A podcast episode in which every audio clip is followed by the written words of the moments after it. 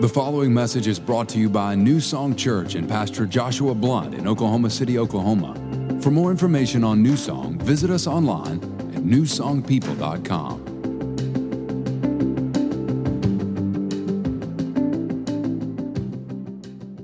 Well, I knew that uh, as soon as I heard we were doing a red letter series, that I wanted to preach on the red letters from the Sermon on the Mount. This is the best sermon that anyone has ever preached in the history of sermons ever. What Jesus preached at the Sermon on the Mount. In fact, I was as I was reading about the sermon this week, I read this and I totally agree with it. It says, It has been said that if you took all the good advice for how to live ever uttered by any philosopher or psychiatrist or counselor, took out the foolishness and boiled it all down to the real essentials, you would be left with a poor imitation of this great message by Jesus. This is the Sermon on the Mount. So, when's the last time you read the Sermon on the Mount? It's Matthew chapter 5, chapter 6, and chapter 7. And I want you to take time to read it this week. Uh, if you have the Dwell app, you can listen to the Sermon on the Mount in 17 minutes. Greatest sermon ever, 17 minutes long. How am I preaching on it for 45 minutes today? I don't know. But uh, I, I want to take I want you to take time this week to set aside time and say I'm going to read the entire sermon on the mount. Who's going to do it? Who's got 17 minutes they can listen or read the sermon with me this week? Okay, good. Now, the reason I'm so passionate about the Sermon on the Mount is because this is the declaration of the kingdom of God. I've talked about this before at New Song. We have the Declaration of Independence in America. This is the declaration of the kingdom. This is where Jesus lays out what the kingdom of God is all about, the kind of kingdom that he's looking to build in our lives. So, don't you think we should pay attention to it? Amen. I, I, sadly, I think that there are more Americans who can quote from the Declaration of Independence than they can from the Sermon on the Mount. And the reason that is, is because we identify more as American citizens than we do as citizens of the kingdom of heaven. And hear me, I love this country. I do. I wouldn't, there's nowhere else I'd rather live. I can't stand the scene right now, but I love this country. But I love God's perfect kingdom more. And I identify more as a daughter of God and a, a citizen of the kingdom of God than I do as a citizen of America. So I love this sermon. And uh, obviously, we can't get through Matthew 5, 6, and 7 today. We're only going to cover seven verses. Actually, we're only going to cover four verses. And then next week, I'm going to be back and we're going to cover the next four verses. Is that okay with you guys? Yeah. All right, Matthew 5, verses 3 through 10. We're going to start at the very beginning because it's a very good place to start, right? Sound of Music fans, anywhere, anywhere? Uh, Matthew 5, 3 through 10. We're going to be talking about the Beatitudes today. What is a beatitude? You may be asking. Well, this is kind of a, an easy way to remember what this is all about. The Beatitudes are attitudes that should be in your life. We're going to say that a lot today. So I want you to turn to your neighbor and say, These attitudes, should, be should be in my life in my life. These are attitudes that, as citizens of the kingdom of God, should define your character, they should define your nature. They should be what you are aspiring uh, to, towards in your life. These are attitudes that you should be modeling towards your children or for your children. Because as you'll see as we go through this, these attitudes are exactly the opposite of what they're seeing modeled in the world around them. And a, a, little disclaimer here these attitudes won't be in your life without the empowerment of the Holy Spirit. You're gonna have to ho- have the Holy Spirit as an active part of your life. You're gonna have to be daily filled with the Spirit if you want to see these attitudes in your life daily, okay?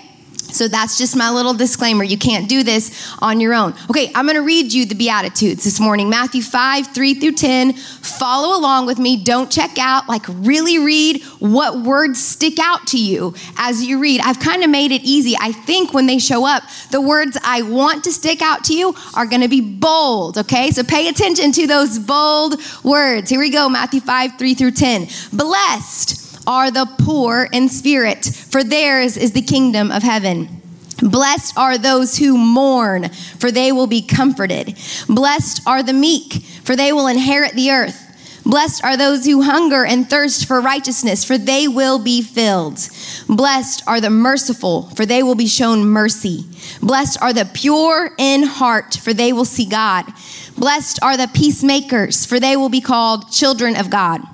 Blessed are those who are persecuted because of righteousness, for theirs is the kingdom of God.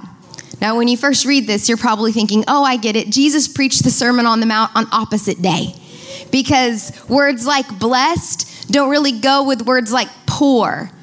Words like blessed don't really go with the words persecuted or hungry or thirsty or mourning, right? They don't really go together. This is a passage of scripture that we tend to kind of skim over because these aren't uh, words that really get our flesh excited.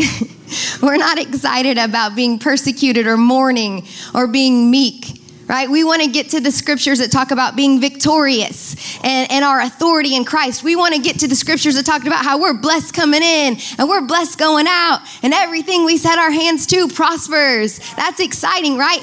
But let me just tell you that you will not be blessed coming in or going out or going anywhere if you don't have these attitudes in your life.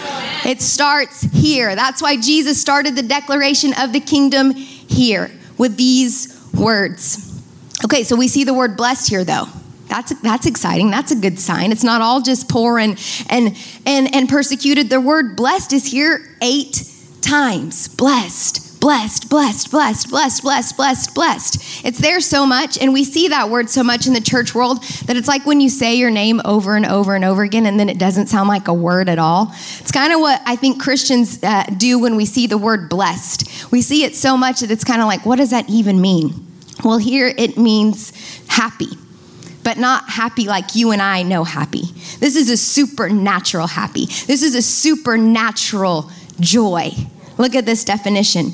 Blessed is a joy which has its secret within itself. It's a joy which is serene and untouchable. Somebody say, untouchable joy. It's self contained. The joy which is completely independent of all the chances and changes of life. Come on, somebody. This is what we need in our life untouchable joy. In fact, if you're taking notes this morning, that's what I called this message Untouchable Part One. We're going to talk about Untouchable Part Two next week. This is Untouchable Part One. Beatitude believers are untouchable, their joy is untouchable. You lose your job, your joy is untouched. Your kids start school and then three weeks later they switch back to distance learning, your joy is untouched. If I'm prophesying right now, I'm gonna need somebody to text message me and let me know. Remember that my joy can be untouched. You don't wanna wear a mask, now you have to wear a mask at Walmart.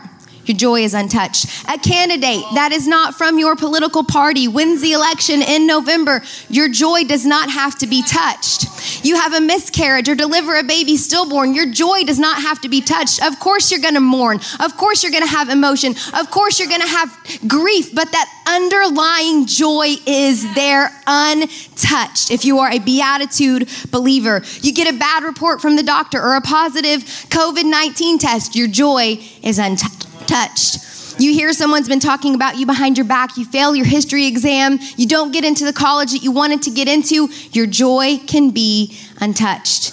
This is what Jesus is talking about when he says, Blessed are those who are poor in spirit. Blessed are those who hunger and thirst for my righteousness. He's saying, uh, Untouchable are those who are poor in spirit. The blessed life is not about money or cars or status or influence or power. The blessed life is about untouchable joy. Now, some of you guys are not experiencing this kind of joy. You're, you're, um, you're not living this blessed life that Jesus talked about here in the red letters. In fact, with all these changes that have been coming our way on the daily, on the minute, every change, every mandate, every news article you read, it is poking at your joy and messing with your happiness. Your joy is not independent. Your joy is very dependent upon what's going on around you. And because of that, you are mad, you are stressed, you are angry, you are bitter, you are complaining all the time. If you're not feeling very blessed, and you're not feeling like your joy is very untouchable, I want you to do me a favor. I want you to stop blaming the devil. I want you to stop blaming the government and I want you to look inward. And maybe, maybe the reason that your joy is untouched is because these attitudes that should be in your life are not. Could that be could that be the case? Could we stop blaming everybody else and could we look inward? Should these attitudes that should be in your life are they not? Beatitude believers are untouchable and that's what I want for you. That's what we want for you, church. We want you to live there. We want you to live this kingdom blessed life that's available to you as citizens of heaven. Okay, so let's get into these attitudes. The first one is untouchable or blessed. Untouchable are the poor in spirit. I love that word are, and it's going to be in every single beatitude that we talk about. I love it because it's present tense. It's so uh, hope filled. It doesn't say blessed will be the poor in spirit, but blessed are right now. All of these are right now blessings if we will choose to have these attitudes in our life. Okay. Blessed are the poor in spirit, untouchable. So, what does it mean to be poor in spirit? Well, first, let me tell you what it doesn't mean. It doesn't mean that you have no self esteem or low self esteem. It doesn't mean that you think of yourself as no good, idiot, loser. You're not like Forky from Toy Story 4, trash, and then looking to throw yourself away the first chance that you get. You know, when I was writing this, I had like a score Spotify playlist going on. And as I as I uh, was writing this point, that song by Randy Newman from Toy Story 4 came on. I can't let you. I can't let you throw yourself away. Listen, I'm not to let you throw yourself away because God did not die on the cross for trash. You are not trash, okay? That's not what being poor in spirit looks like. Here's what it looks like to be poor in spirit it means admitting spiritual bankruptcy and having a humble and honest or humble and honest attitude toward self. Now, thankfully, the only time I've ever had to file bankruptcy was in the game of Monopoly. And that's only been a handful of times because I'm really good at Monopoly, guys. Like, if, I, if there was like a pro Monopoly, I could go pro in Monopoly. I'm just saying.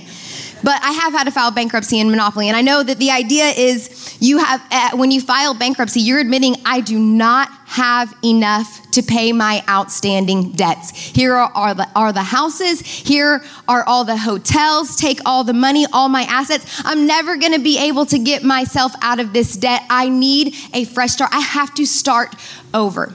And that's a lot what uh, a lot like what spiritual bankruptcy looks like. It's saying to God, I realize that there is no way that I could ever pay on my own the outstanding debt, the wages that were owed for my sin. I could never do it on my own. I could go to church every week. I could spend my weekends and weeknights feeding the poor and, and helping the sick, but it wouldn't even make a dent in the wages that are owed for my sin. So I say to you, God, I am not enough. I admit spiritual bankruptcy. I need you. I give you all of me. Take all of me. Here it is. I need a fresh start. Yeah. That's where we all start, right? Our walk with God. We all start poor in spirit.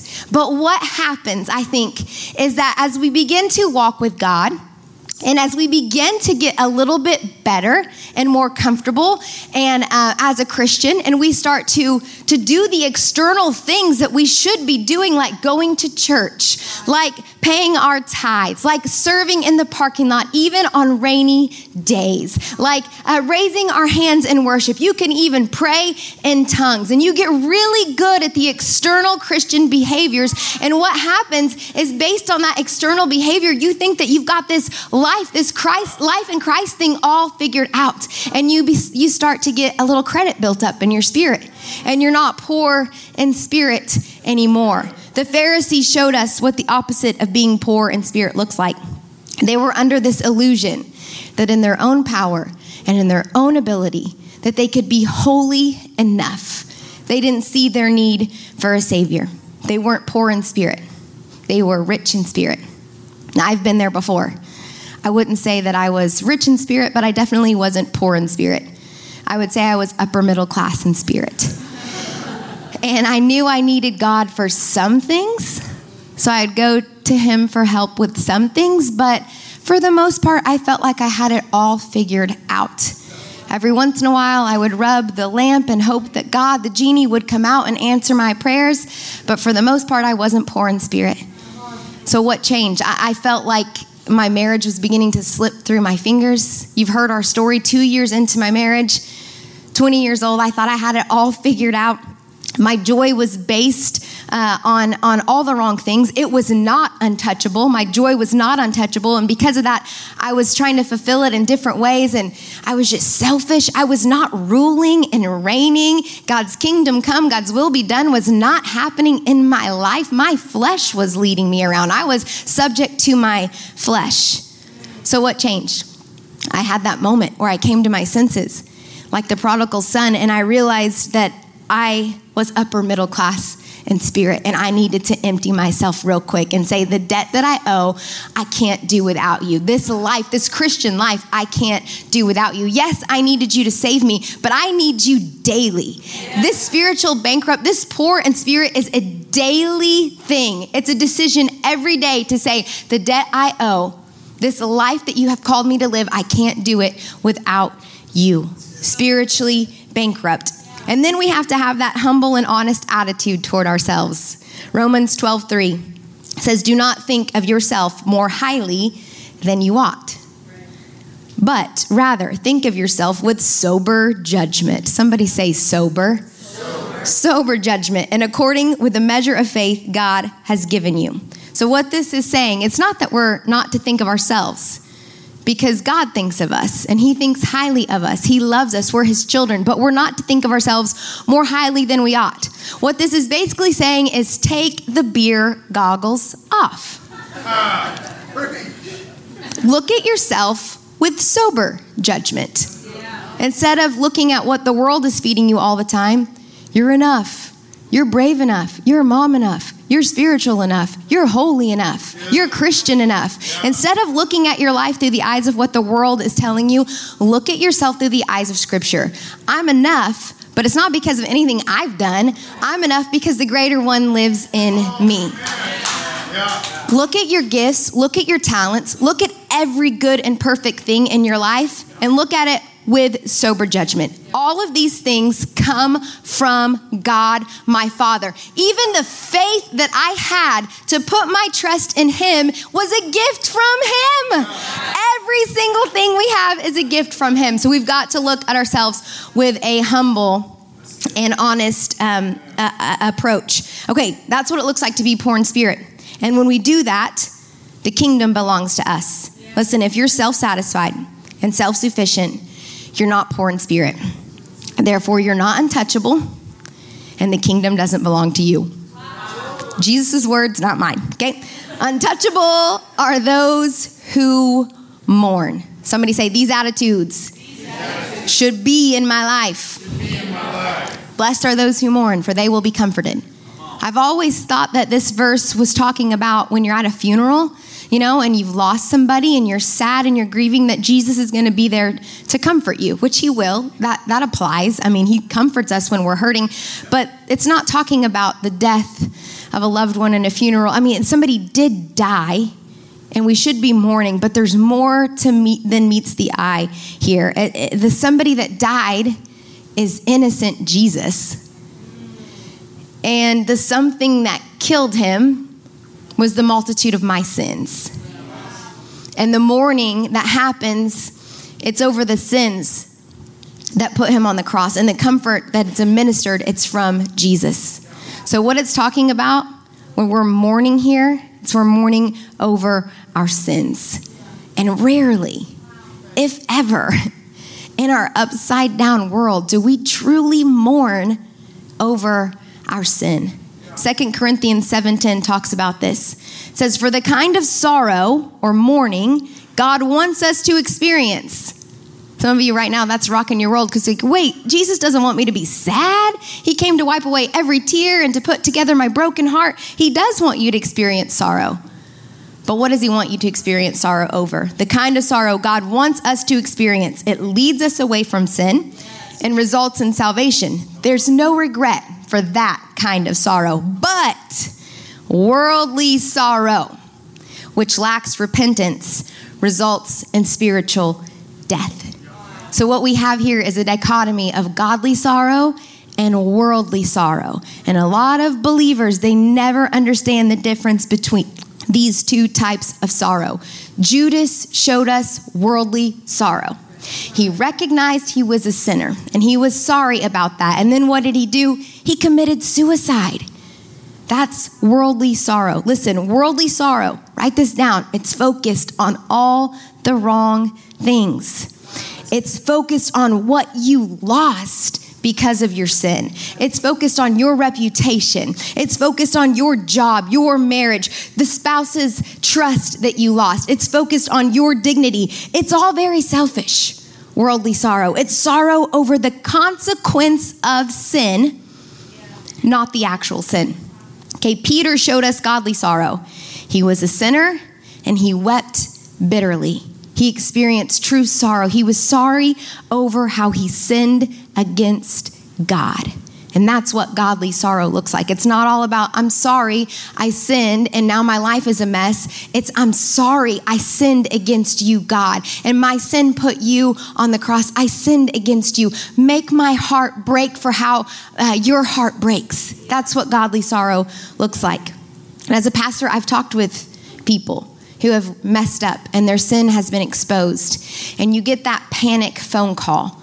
Oh my gosh, this just happened. And they're crying and they're sobbing and they're so afraid of what they might lose. And I let them cry and I let them talk and I let them be angry at themselves for getting themselves into the situation. I let them go through that. I let them feel. And then I say, okay, they say, What's next? What do I do now? Well, before you start trying to piece everything together, you need to let yourself be broken before God. You need to experience godly sorrow. And most of the time, they'll say, What do you mean? What, what is godly sorrow? Like everything you've been crying and blubbering about, that's worldly sorrow. You need to go get on your face before God and repent and let your heart break. And then here's what happens when we do that. 2 Corinthians 7:11. This is such a great a great scripture that shows us the fruit that we can expect when we experience godly sorrow and repent. You're more alive. You're more concerned. You're more sensitive toward sin, toward the things of God. You're more reverent. You're more human. You're more passionate, more responsible, looked at from any angle. You've come out of this with purity of heart but worldly sorrow results in death. So you can have all these things in 2 Corinthians 7:11. If you'll experience that moment of being uncomfortable, if you'll experience that moment of being in mourning, God will put you in touch with his eternal comfort. He blesses those who mourn, for they will be comforted. He doesn't want you to stay there downcast and mourning. He wants to pick you up, lift up your head, dry your tears, and say, You sinned, you messed up, but you've repented. This doesn't define you. This is not who you are. So keep moving forward. Don't look back. Keep your hand to the plow. I have great things for you to accomplish. I'm not finished with you yet. When we mourn, He comforts us. But beatitude believers are untouchable. Number three, untouchable are the meek. The meek. Somebody say, These attitudes, These attitudes should be in my life. I'm sure uh, if you're in the online dating world, you probably haven't come across many profiles where people are describing themselves as poor and mourning, love long walks on the beach and mourning, and um, and I'm really meek and lowly hearted. Like, that's not a word our flesh finds attractive, right? Meek.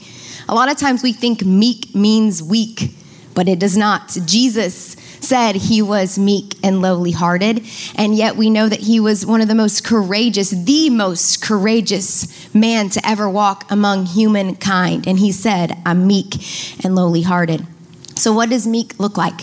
Well, it's not weakness. It doesn't mean somebody who's spineless and can't get angry or is unwilling to get angry. We know that Jesus flipped over some tables and he got mad, he got angry, but he sinned not. Meekness is, write this down, power under control. It's power under control. A meek person can be angry, but restrain their anger and obedience to the will of God. A meek person will not be easily provoked by others. A meek person will not be easily provoked by others. A meek person will not be easily provoked by others. I'm to say it one more time for those in the back. A meek person will not be easily provoked by others. A picture of this is a strong stallion who was trained to do the job instead of running wild. Like the strength is still there, but the strength has been brought under control and harnessed to get a job done. We got a job to do in this world. Amen. So we've got to learn how to harness the power that we have. So hopefully you're asking yourself right now, am I meek? Am I meek? And here's how you know. Are you able to keep all the power that you've been given? Physical power, mental power, spiritual power, emotional power. Are you able to keep that under control? We see this displayed in the life of Joseph. Joseph's brothers done did him dirty, right? They did him dirty. And uh, they, they, they were going to kill him, sold him into slavery, and through a turn of events, he became the second most powerful man in Egypt. His brothers did not know that. His dad thought he was dead. His brothers come. Joseph is in this position of power. He has so much power. He recognizes his brothers, they don't recognize him. He has in that moment the power to throw them in jail, to probably kill them and get away with it. He has the power to right a wrong. Meekness is not about, we don't see it displayed in our lives when we're wrong. We see meekness displayed in our lives when we're right. And we, we could do something about it, but we choose not to. How did he have the power to do this? How, how could Joseph do this? Like, I don't, I mean, if it was me and it was my brothers and sisters, I'd be like, y'all are going to jail at least for six months or something. Like, I would make them pay. Uh, but he was able to control his desire for wrongs to be made right Here's the bottom line. He was confident in God.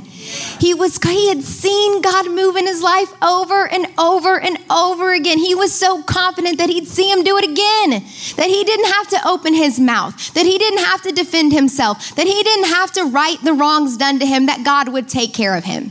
We see this in the life of Jesus. It says in scripture he was led like a lamb to the slaughter, and as a sheep before her shearers is silent he did not open his mouth. When they hurled insults at him, he stayed quiet. He did not retaliate. When he suffered, he made no threats. He wasn't like, just wait till my dad finds out about this. He made no threats. Instead, this is beautiful. He entrusted himself to him who judges justly. Can you entrust yourself to him who judges justly. Now, hear me. I'm not talking about staying silent about injustice. Proverbs 31, 8 through 9 says, Speak up for those who can't speak up for themselves, for the rights of all who are destitute. We've got to speak out against things like racial injustice, against people wanting to make pedophilia a sexual orientation. We will speak up. We will speak out. We will stand against sin that is wrong in our country, in our nation, in this world. We will speak up for those who can't speak for themselves. This is talking more about personal offense. I want you to think about Jesus' actions versus Peter's actions. Peter, when they started talking about Jesus, trying to take Jesus, he got his sword and he cut that guard's ear off, right? Jesus stayed silent. Peter's action was natural, but Jesus, his action was supernatural. He was able to keep that power he had under control. Listen, I seen some of you on Facebook. I'm not on Facebook anymore, by the way. If you're like, why isn't Pastor Sarah liking my posts anymore? Because I can't do Facebook anymore. I stopped scrolling. Um, but when I was on Facebook, I would see good, godly Christian people, new song people, finding ways to string together words, to pull out their sword and respond in very natural ways, to defend their opinion, to make themselves uh, uh, seem right, to, to, to defend their belief, to defend their political party, whatever it was, you, you'd pull out your sword, string together words in a way, give your opinion when the person was not asking for it. That's not a meek person. That's natural, not supernatural. You have the power Uh, you, you have the power to unfriend those who disagree with you. You have the power to make somebody look like an idiot. You have the power to throw your ex or your boss under the bus. That's not rare, right? You have the power. What's rare is somebody who has that power but knows how to keep it under control. We are not striving for the natural but the supernatural. 2 Timothy 2 27. The Lord's servant must not quarrel, but be gentle to all, good at teaching, slow to take offense, one who can reduce his opponents by the sharpness of his words, one who can reduce his opponents by a really ugly meme. No, one who can reduce his opponents by the mildness of his manners. Stop quarreling, please. As one of your pastors, stop quarreling, please. If you need to talk to somebody, invite them to dinner and use your manners. And if you don't have a relationship where you could feel comfortable inviting them to dinner, then just keep scrolling. Just shut up, okay? All right. And what happens? What happens when we do this? The Lord says, Jesus says, we inherit the earth. Think about the word inherit. We inherit things when somebody dies. Who dies here? It's us. We die to self. We die to the right and the need to be heard, to be vindicated. And when we do, we inherit the riches that we have in Christ. Okay, lastly, number four, untouchable are those who hunger and thirst for righteousness. Somebody say, these attitudes should. Good. Do that again. These attitudes should. There we go. Okay. We can agree, right? That food and water are necessities, not luxuries. This was especially true when Jesus was teaching this Sermon on the Mount. Food and water was always used carefully and never wasted. I know it's kind of hard for us to wrap our mind around. Like, I waste food on the regular. I know that's not good, but we we we have food left over. I put it in a Tupperware because like there's something morally in me that feels like it's wrong to throw it away. So I put it in the Tupperware I put it in the fridge, and then two weeks later, when my fridge is full, I get it out. It's fuzzy. I throw it away as I'm gagging, and then I do it all over again. Why do I keep saving the food? Or, like, I'll meal plan, but not meal plan correctly, and I'll buy ingredients to make tacos for Thursday night, and then we end up having a softball game, and we eat out that night, and then all the taco ingredients go bad, and I throw it all away. Like, I know it's bad, but that's what we do. We don't understand this like we should. Food for us kind of is a luxury when we can just throw out two pounds of ground beef. Like that's that's where we're at in America. But for these this group of people, it was a necessity. And Jesus was saying, uh, righteousness is not a luxury. Righteousness is a necessity. Just like our physical bodies depend on food and water, our spiritual life depends on righteousness. What does that mean, righteousness? It means to be right with God, to be right with others, and to be right with self. It means holiness, or another word from the same family, wholeness. Don't you love that word, wholeness? We should hunger and thirst to be right with God. We should be thirsty to be right with others. We should be hungry for holiness and thirsty for wholeness because our hunger is what drives us. So, what's driving you? Heart check moment. Are you driven by influence, power, comfort? I just want to be comfortable. I just want to retire and, and, and be comfortable. Are you driven by popularity or status? Or are you driven by the desire to be whole and holiness and right with God? Listen, if you if you hunger for things outside the will of God, and then you seek to satisfy that hunger, two things are going to be happen. One, you're going to end up being really disappointed. And maybe you're thinking, I, I could handle disappointment. I've been disappointed all my life. But the second thing that you're headed toward is judgment. Judgment. That's what happens when we seek to satisfy God's will or when we seek to satisfy hungers outside of God's will. Now, if we hunger for things inside the will of God, here's what happens Jesus says, Those who hunger and thirst for righteousness will be filled. We are satisfied when we hunger and thirst for holiness. And here's what happens when our inner person is satisfied with holiness, it becomes increasingly dissatisfied with sin. And that's a good place to be. What happens is when we hunger and thirst for righteousness, uh, our heart and our, our mind and our will, they all begin to, to line up and work together. Our mind begins to see and recognize sin for what it is. Like the closer we get to holiness, the greater the light is, and we can see the defilement of sin. Our heart begins to repulse sin. Like a dog returning to its vomit no more. We are repulsed by that. And then our will begins to refuse sin. That's what happens when we start to get filled, when we start to hunger and thirst for holiness. Our mind, our heart, and our will work together to stand against sin.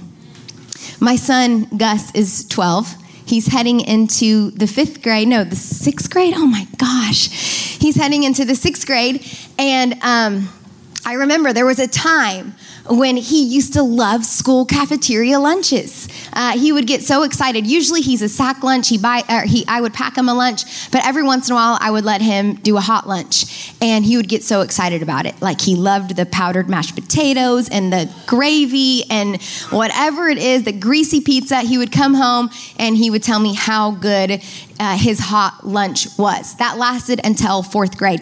Once he started fourth grade, his, his palate had been officially refined. Okay. And I can kind of trace this back to when he stopped eating off the kids' menu. Okay. I don't know about you, but I remember this moment as a kid when I stopped eating off the kids' menu. And it's this like, it's, a, it's kind of this conflict because here I was, probably 10, 11, and I still liked the kids' menu. I liked getting a color sheet and I liked those little generic crayons. And I was at El Chico and El Chico used to have the red jello. It was like super watery jello. I liked that red jello. I, I, I wasn't sure if I was ready to give up the coloring page and the jello or the cheap thrill of the McDonald's Happy Meal toy. I wasn't sure if I was ready to give that up, but I remember making that decision and being like, okay, I'm ordering off the adult menu at El Chico for the first time in my life. And something changed. When I did that, I started to realize, like, okay, yeah, I needed more food than chicken nuggets, grilled cheese, and soggy french fries and jello. There's more out there. Look at this menu, there's so much more. I had to leave that behind. And I, I think that when Gus started eating off the adult menu instead of the kids menu, that's when he realized there's more to life than grilled cheese and pizza and powdered mashed potatoes. And what he once was excited about, the hot lunch at school, now he is repulsed by. The, the, he, his, his palate had been refined. Listen, God wants to refine your palate as you hunger and thirst for righteousness. He wants to show you that, that this, this thing that you're kind of holding on to, these cheap thrills of looking at pornography or gossiping or cheating or lying, these cheap thrills, whatever it is, this thing that you're watching that you know you, this cheap thrill, you, you kind of have this conflict. I don't want to let this go. I don't want to get rid of the soggy red jello. But when you begin to see God and see His holiness, see His righteousness, when you begin to hunger and thirst for those things, it's so easy to leave that stuff in the dust. It's so easy to start eating the good meals that Jesus has prepared for you. Listen, you're not you're not going to miss out on anything. Psalm 84 11 says, No good thing does he withhold from those whose walk is blameless. When you preach or when you seek hunger and thirst after righteousness, he does not withhold good things from you. Listen, wherever you're at today, I believe He wants to refine your palate. He wants to satisfy you in a greater way. It's the appreciation of the excellent that motivates the believer to refuse the cheap and defiled. He wants to create in you a new appreciation for His holiness, for His excellence today. If you would bow your head and close your eyes. What's the Holy Spirit saying to you today? Maybe you're at a place where you're feeling spiritually middle class, upper middle class. Do you need to empty yourself and admit that you are not enough? Admit that you came here today with nothing except all that He has given to you. Maybe you've been easily offendable. He wants to just gently speak to your heart today and just show you hey, there's better. We can do this better. Listen for that comforting voice. Maybe you're realizing that you've you've kind of brushed off some sin. Maybe it's even something in your past that you realize you, you didn't experience godly sorrow over. And he's saying, It's not too late. You can go home today and experience that godly sorrow and get free and truly repent. What's the Holy Spirit saying to you? If you're here today and you have never made Jesus the Lord of your life, if you're here today and for the first time you're ready to admit spiritual bankruptcy, like, God, I could never pay this debt. I need you. I need a Savior. We're going to say a prayer together here in a moment. And I want you to know that as you say this prayer, that something supernatural happens. That when you confess with your mouth, mouth and you believe in your heart that you are spiritually bankrupt and that Jesus is the only one who can save you. And you declare that He's going to be your Lord and Savior and you're going to walk with Him. You ask Him to forgive you. You become brand new. He gives you a brand new spirit and you begin to walk with Him. You're born again. It'd be your spiritual birthday today. So, if that's you, we're all going to say this prayer here in a moment. I want you to say it with us. Take stock of the words that you're saying. And then we'll have instructions for you after the service. Church, would you say this with me? God, I say with my mouth that Jesus is Lord.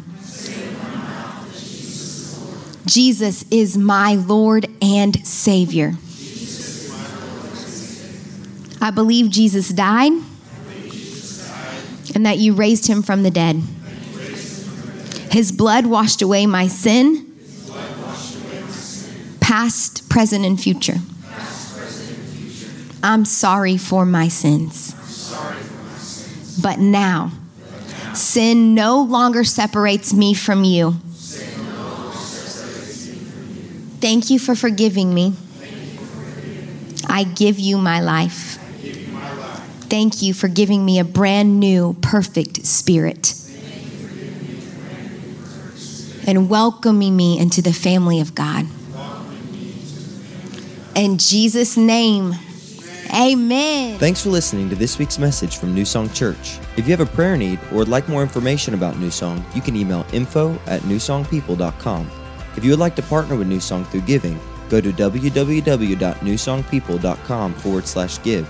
And if you want to stay connected to New Song, you can find us on Facebook, Instagram, and Twitter by searching for New Song People.